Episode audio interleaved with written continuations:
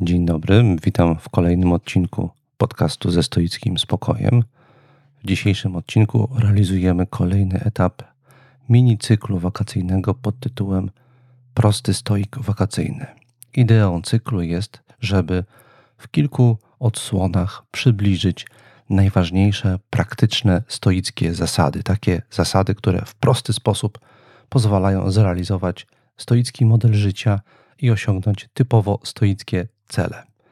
Głównym tematem dzisiejszego odcinka jest stoicka zasada wyrzeczenia. Wyjaśnię, na czym ona polega oraz jak ją w prosty sposób wdrożyć. Dodatkową przesłanką do nagrania dzisiejszego odcinka jest przypadający na dzień 19 lipca Światowy Dzień Detoksu Cyfrowego. Zapraszam do wysłuchania.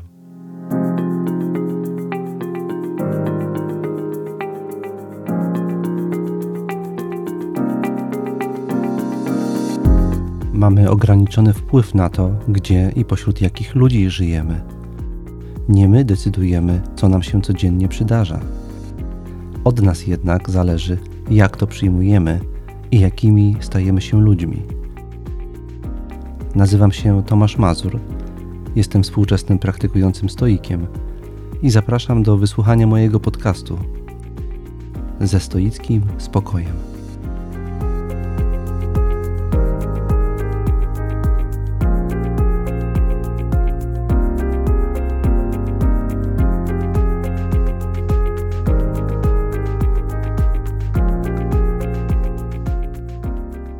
Zacznę dzisiejszy odcinek od jednego z moich stałych punktów, które nazywam scenami z życia stoickiego. W dzisiejszym przypadku powiedzmy szerzej, że są to sceny w ogóle z życia osób praktykujących coś. Kontekstem do e, tych dwóch anegdot, które sobie na dzisiaj przygotowałem, jest ta okoliczność, że człowiek zasadniczo zrobiony jest z najrozmaitszych nawyków. I wszelka praktyka, w tym praktyka duchowa, w dużym stopniu polega na tym, żeby niepożądane nawyki jakoś wyrugować, natomiast w ich miejsce wstawić nowe, bardziej pożądane ze względu na nasze cele nawyki. I tak jeden z moich mm, znajomych, który przez jakiś czas stoicyzm praktykował i wiele z tego stoicyzmu wziął, postanowił przeprowadzić na sobie pewien eksperyment. Mianowicie, znając dobrze siebie, swoją naturę, w szczególności ten jej aspekt, że dość łatwo jest mu wchodzić w nowe nawyki i się mocno w nie angażować, postanowił przetestować, czy przypadkiem nawet rzecz, która na pierwszy rzut oka wydawałaby się nieprzyjemna, mogłaby wejść mu w nawyk. W tym celu wymyślił, że będzie brał zimne, lodowate prysznice. Zaczął od krótkiego, jednominutowego, lodowatego prysznica. Dodam, że dodatkową okolicznością zachęcającą go do przeprowadzenia tego eksperymentu była pewna rada lekarza, sugerująca, że na pewne dolegliwości mogłoby mu to pomóc, na przykład zwiększając odporność. O więc on e, zaczynał rano od e, minutowego, lodowatego prysznica jak łatwo się domyśleć, nie było to na początku doświadczenie przyjemne. Stopniowo zaczął zwiększać długość takiego y, prysznica. Doszedł do 5 minut. Potem wprowadził zasadę dwóch pięciominutowych lodowatych prysznicy dziennie. Potem jeszcze wydłużył ten czas. Doszedł do momentu, w którym zaczął odczuwać coś w rodzaju fizycznego głodu od bycia lodowatego prysznica. On w różnych momentach dnia czuł, że ma potrzebę, żeby ten, tego prysznica zaznać. Obecnie bierze trzy mniej więcej 10-minutowe prysznice dziennie, lodowate prysznice. Każdy z nich sprawia mu olbrzymią satysfakcję i na każdy z nich wyczekuje jak na swego rodzaju nagrodę stałe punkty jego dnia, bez którego nie może normalnie funkcjonować. Taka jest siła nawyku. Nawet coś, co wydaje nam się nieprzyjemne, jeżeli robimy to systematycznie, może stać się nieodłącznym, budującym nas elementem naszego każdego, każdego naszego dnia. Druga anegdota drugiego mojego znajomego, który też lubi bardzo różne rzeczy praktykować. Dodam, że jest to zapalony sportowiec, który przygotowuje się do triatlonu. Otóż on z tych y, elementów triatlonu najmniej lubił zawsze pływanie. Ale żeby się do tego triatlonu przygotować i jeszcze w taki sposób, żeby zmieścić to w grafiku jego mm, mocno zapchanego dnia, musiał wstawać dość wcześnie, mianowicie o 5.30 rano, dwa razy w tygodniu, żeby pójść na basen. Bardzo mu się nie chciało i e, odkrył, że jego umysł wynajduje najrozmaitsze preteksty, żeby nie musiał o tej 5.30 wstać, e, ubrać się i pójść na basen. Wymyślił sztuczkę, która mu w tym pomogła, która mnie niezmiernie ubawiła, kiedy mi to opowiadał. Mianowicie postanowił kłaść się spać w stroju kąpielowym. I wtedy, kiedy wstawał rano, już był gotowy do wyjścia. I, okazało się, że jego umysł już tak łatwo nie wynajduje pretekstów, żeby nie iść na basen. I ta anegdota z kolei służy temu, żeby zobrazować inną zasadę, że czasami nawykowi, któremu trudno jest się narodzić, warto pomóc jakąś taką sztuczką, i w tym przypadku sztuczką było, żeby kłaść się spać w stroju kąpielowym.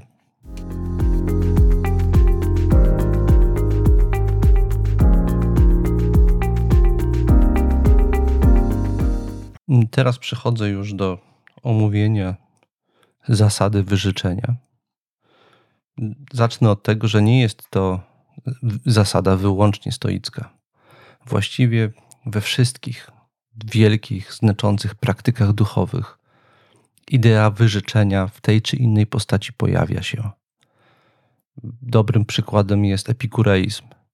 W starożytności epikureizm konkurował przez jakiś czas ze stoicyzmem w modelu życia, modelu życia szczęśliwego i udanego.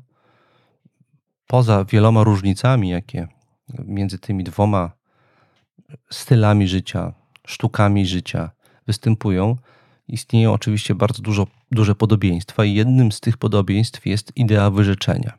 Obie te doktryny, zarówno epikureizm, jak i stoicyzm, uważają, opierają się na odkryciu, że nieszczęście, doświadczenie cierpienia, niezadowolenia z życia bardzo często bierze się z tego, że uzależniamy nasze poczucie szczęścia, satysfakcji od tak zwanych okoliczności zewnętrznych. My po prostu mamy aspiracje, chcemy wielu różnych rzeczy, żeby w naszym życiu się ziściły, i dopiero w efekcie tego ziszczenia się tych rzeczy, w efekcie osiągnięcia różnych naszych celów, zrealizowania różnych naszych marzeń, czujemy szczęście. To są warunki naszego szczęścia. Tymczasem zarówno epikurejczycy, jak i stoicy odkryli, że Szczęście to jest stan umysłu w bardzo dużym stopniu niezależny od, niezależnym od okoliczności zewnętrznych, który można wytrenować, jeżeli odpowiednio się na tym skupimy. Warunkiem wstępnym jest umiejętność wyrzeczenia się od wszelkich rzeczy zewnętrznych, których na co dzień pragniemy. Przy czym od razu trzeba bardzo wyraźnie podkreślić, jaka jest główna różnica między tym postulatem a wieloma różnymi formami ascetyzmu religijnego. Zarówno epikurejczycy, jak i stoicy nie wzywają do odrzucenia wszelkich dóbr doczesnych i wszelkich doczesnych celów. Oni wzywają wyłącznie do gotowości, rezygnacji z tych celów, jeżeli los sprawi, że przestają one być w naszym zasięgu. Zarówno zatem stoik, jak i epikurejczyk są osobami, które żyją pomiędzy ludźmi, pomiędzy rzeczami, żyją otoczeni przez dobra doczesne, żyją używając ich i realizują zwykłe, codzienne, typowe, życiowe cele.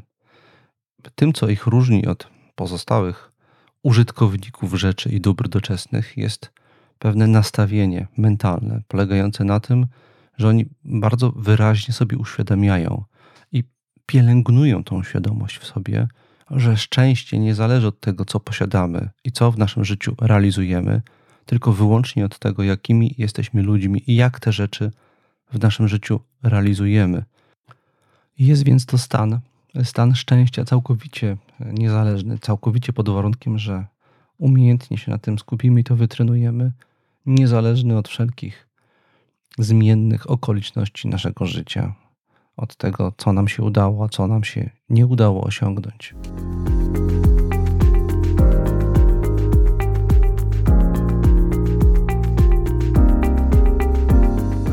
Jednak to przekonanie samo w sobie jest całkowicie nieefektywne praktycznie, jeżeli pozostanie wyłącznie intelektualnym przeświadczeniem o tym, że szczęście jest, tak jak powiedziałem, niezależne, niezależne od okoliczności zewnętrznych.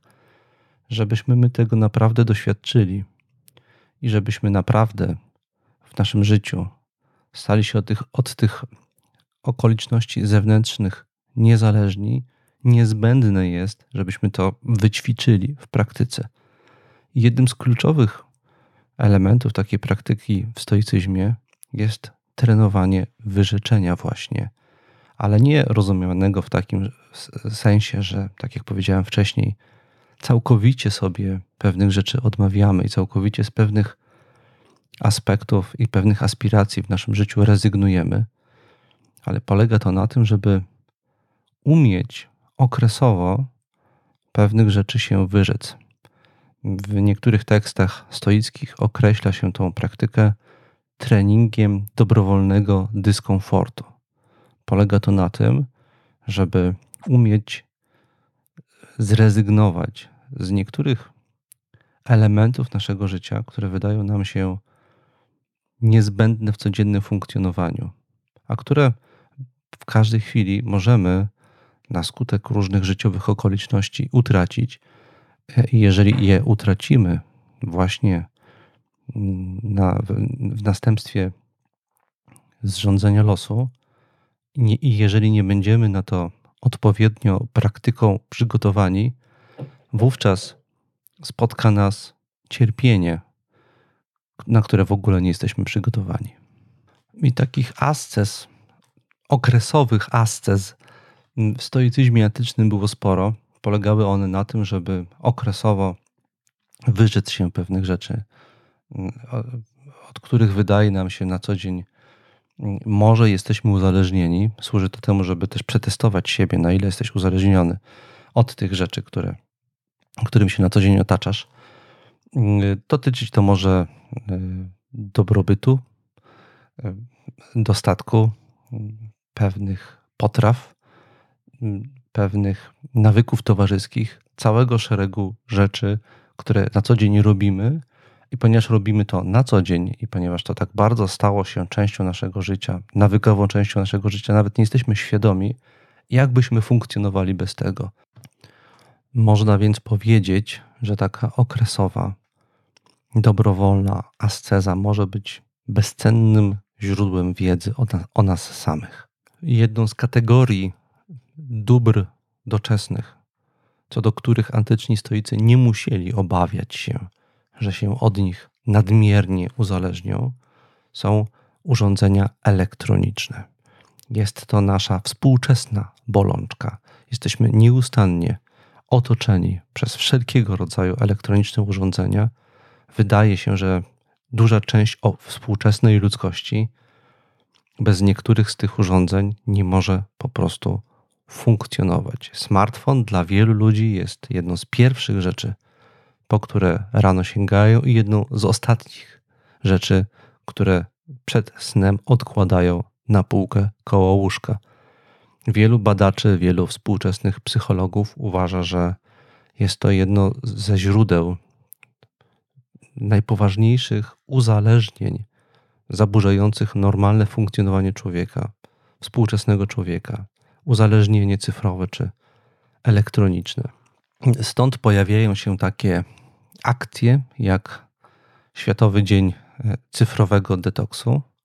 W ramach tej akcji, akcji jesteśmy zachęceni do, zachęcani do tego, żeby odstawić na jeden co najmniej dzień całkowicie wszelkie urządzenia elektroniczne i zobaczyć, jak będziemy bez nich funkcjonować. Ja w, gronie moich zaprzyjaźnionych stoików nawet powziąłem taki plan, żeby w wakacje regularnie, w każde wakacje odstawiać wszelkie tego rodzaju używki czy narzędzia nie na jeden dzień, tylko na kilka tygodni w ramach oczyszczenia umysłu od zalewu cyfrowymi treściami. Użyłem słowa oczyszczenie, dlatego że w przypadku mm, tego doświadczenia cyfrowego współczesnego człowieka mówimy o czymś więcej niż o zwykłym używaniu. Mówimy o aktywności, która w sposób fundamentalny i systematyczny wpływa na sposób funkcjonowania mojego umysłu. Niewiele jest praktyk i aktywności współczesnych, które mają tak daleko i tak głębokie oddziaływanie na nasz umysł.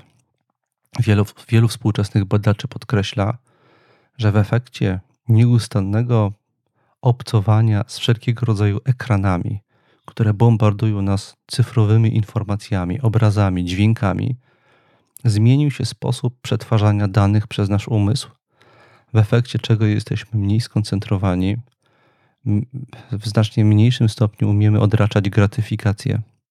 Cały czas potrzebujemy jakiegoś satysfakcjonującego bodźca, jakiejś nagrody, jakiegoś, mówiąc psychologicznie, głasku i potwierdzenia. E, myślimy mniej abstrakcyjnie, a bardziej asocjacyjnie, a także dużo słabiej działa nasza pamięć.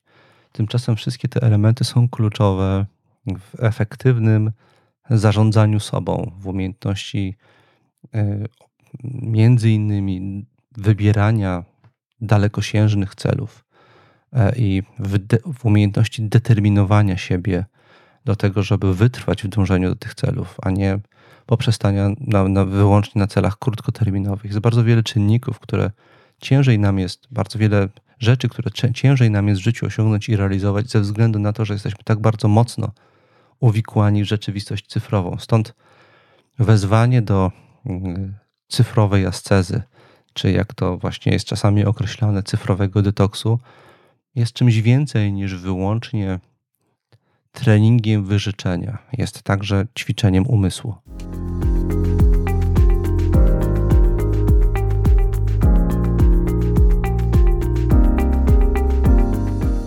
Można więc poświęcić czas wakacyjny na to, żeby w różnych obszarach życia potrenować trochę naszą niezależność, wyrzec się okresowo jakichś używek e, czy obyczajów i nawyków, które są naszą codziennością, żeby zobaczyć, jak działamy. Natomiast, zwłaszcza przy okazji y, dnia przypadającego na 19 lipca, bardzo gorąco, wszystkich zainteresowanych efektywną praktyką stoicką zachęcam do przetestowania detoksu cyfrowego. W moim przekonaniu jeden dzień jest całkowicie niewystarczający do tego. Wydaje mi się, że taki detoks powinien trwać co najmniej tydzień. Co najmniej tydzień bez ekranu, żeby to precyzyjnie sformułować. Chodzi o to, żebyśmy funkcjonowali bez obcowania z żadną postacią ekranu emitującego obrazy i dźwięki. Dźwięki pochodzące z innych nadajników też należy w tym okresie ograniczyć, bo one także mają funkcję dekoncentrującą i rozpraszającą nasz umysł. Co robić zamiast? Po pierwsze, obserwować siebie. Człowiek, który jest nagle wyjęty, odłączony od strumienia bodźców, może czuć się na początku zdezorientowany e, i warto zwrócić uwagę na to, jak my funkcjonujemy bez tego. Bardzo możliwe, że w pierwszym odruchu, w pierwszych godzinach czy dniach będziemy czuli, odczuwali pewnego rodzaju fizyczny głód i niepokój. Jest to sygnał, informacja sugerująca, że jesteśmy być może uzależnieni. Jeżeli natomiast jesteś od czegoś uzależniony, to znaczy, że na pewno nie używasz tego w sposób racjonalny. A więc y, w pierwszej kolejności taki cyfrowy detoks jest źródłem informacji o skali naszego uwikłania i uzależnienia. Im głębiej doskwiera nam brak, im większą czujemy dezorientację, niepokój, zagubienie i, tak jak powiedziałem, pewnego rodzaju głód, tym bardziej powinniśmy potraktować to jako poważną przestrogę na temat naszej kondycji. Drugi etap, druga rzecz, jaką powinniśmy zrobić, to jest to, do czego stoicy nieustannie zachęcają i do czego ja bardzo zachęcam e, na łamach tego podcastu.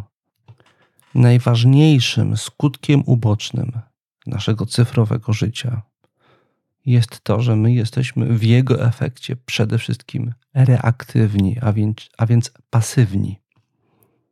Nie działamy powodowani naszymi celami i hierarchiami wartości, działamy w reakcji na bodźce. Bodźce, które bardzo często są profesjonalnie zaprojektowane przez fachowców od internetu, od reklamy elektronicznej, od wszelkiego rodzaju marketingu. Fachowców, którzy wiedzą, jak kierować konsumentem, jak stymulować jego zachowania. Włączając więc ekran naszego elektronicznego urządzenia, stajemy się pasażerami zamiast kierowcami naszego życia. Zatem cyfrowy detoks służy nie tylko temu, żeby uświadomić sobie zakres uzależnienia, służy nie tylko do tego, żeby potrenować siebie, swoją niezależność, ale także jest okolicznością do tego, żeby spotkać się ze sobą i przypomnieć sobie, kim jesteśmy, co jest dla nas ważne i do czego zmierzamy. Y, chciałem też przy okazji przestrzec przed błędem, jaki łatwo popełnić przy tej okazji. Y, tym błędem jest niecierpliwość. Jeśli już zdecydujemy się na cyfrowy detoks i załóżmy, że mamy już pierwsze dwa dni za sobą, pierwsze dwa dni niepokoju, jakiegoś głodu, e ewentualnie tej takiej silnej wewnętrznej pokusy i potrzeby, żeby sięgnąć po, e, po telefon i sprawdzić wiadomości, nowości, informacje, e, e-maile, SMS-y, czy, to, czy gdzieś ktoś nie potrzebuje do nas, do czegoś bardzo ważnego. Po tym, jak te, te dwa pierwsze dni miną e, i już podoświadczaliśmy tej, tej, tego głodu i tej pokusy i tego niepokoju, załóżmy, że już ta pierwsza fala mija powoli, e, natychmiast oczekujemy, że już doznamy olśnienia. Spotkamy się ze sobą, już będziemy wiedzieć, kim jesteśmy, co jest dla nas ważne. I bardzo często jest tak, że odpowiedzi nie od razu przychodzą, nie pojawiają się. Czasami trzeba przez jakiś czas pobyć ze sobą w ciszy i spokoju, tak jak się siedzi koło kogoś i się nie mówi, się nie rozmawia. Bardzo często, jak spotykamy się towarzysko i zapada milczenie, czujemy się niezręcznie, bo mamy przekonanie, że rozmowa jest jedyną formą przebywania z drugim człowiekiem. Tymczasem wcale tak nie jest. Można bardzo wartościowo milczeć z drugą osobą, po prostu być z nią. Ale podobnie jest z nami samymi. Bardzo dobrze jest pobyć ze sobą w ciszy i w spokoju, ze sobą, z bliskimi także, bez konieczności rozmowy, bez konieczności dowiadywania się o tym, co ważne to czasami potrzebuje czasu, żeby się ujawnić. Czasami jest też tak, przyznam, że miałem tego rodzaju doświadczenia, że udawałem się na taki detoks elektroniczny, ale także dotyczący innych obszarów. Ja jestem amatorem samotnych wypraw rowerowych. podczas których nie używam zazwyczaj w ogóle jakichkolwiek sprzętów elektronicznych. Co najwyżej tych, które są niezbędne do nawigacji, bo już od jakiegoś czasu przestałem używać map. Map tradycyjnych, papierowych, tylko jeżdżę z Google Maps, więc to jest jedyny mój kontakt z ekranem. Natomiast e, zdarzało, zdarzało mi się, że e, podczas takiego tygodniowego, samotnego, rowerowego na przykład wypadu, mm, nie doznawałem tego, o czym tutaj mówię, tego spotkania ze sobą. I też nie, nie starałem się nie tworzyć presji, że muszę spotkać się ze sobą i poznać ważne odpowiedzi na mój temat i wrócić już z tymi odpowiedziami jakoś odnowiony, bo to też jest wyjazd na wakacje z tego rodzaju presją, że my musimy doświadczyć właśnie czegoś takiego, już tworzy e, zależność, już tworzy napięcie.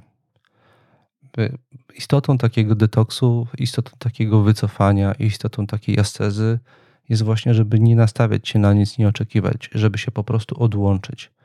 My nie umiemy odraczać gratyfikacji. My oczekujemy, że jak mamy jakieś cele, to one muszą się ziścić.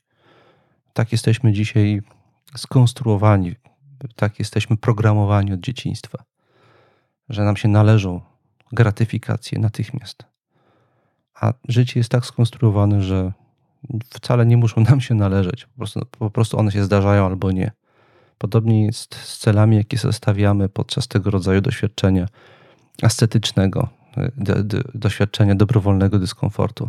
Tak jak powiedziałem, zdarzało mi się wiele razy, że wyjeżdżałem i nie doświadczałem żadnego, e, że tak się e, fenomenologicznie wyrażę, wglądu w naturę siebie.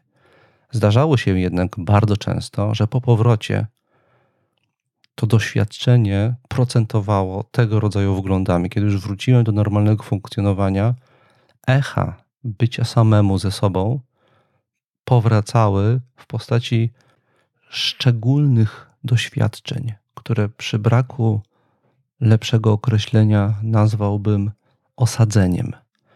Chodzi o takie poczucie osadzenia w sobie, w tym, co jest dla nas ważne. Nam się nie musi konceptualnie ujawnić to, kim jesteśmy, co jest dla nas ważne, podczas takiego wyciszenia się, my tego po prostu doświadczamy, my to czujemy. I to poczucie siebie w sytuacjach późniejszych, kiedy wracamy z, taki, z tego rodzaju ascetycznego wy, wyjazdu wakacyjnego, ono wraca. Wraca w doświadczeniu pewnego oporu przed wkręcaniem się na nowo w ten kołowrót szalonych obrazów otaczających nas, oporu i takiej, przy, o, to jest dobre słowo, przytomności.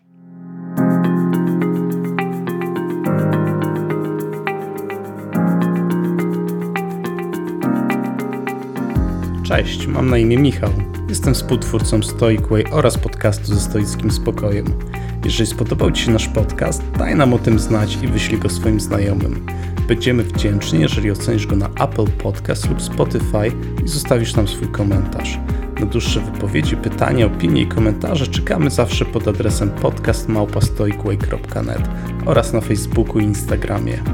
I jeszcze jedno. Stoicway to nie tylko ten podcast. Na naszej stronie stoicway.net znajdziesz o wiele więcej, w tym nasze autorskie blogi.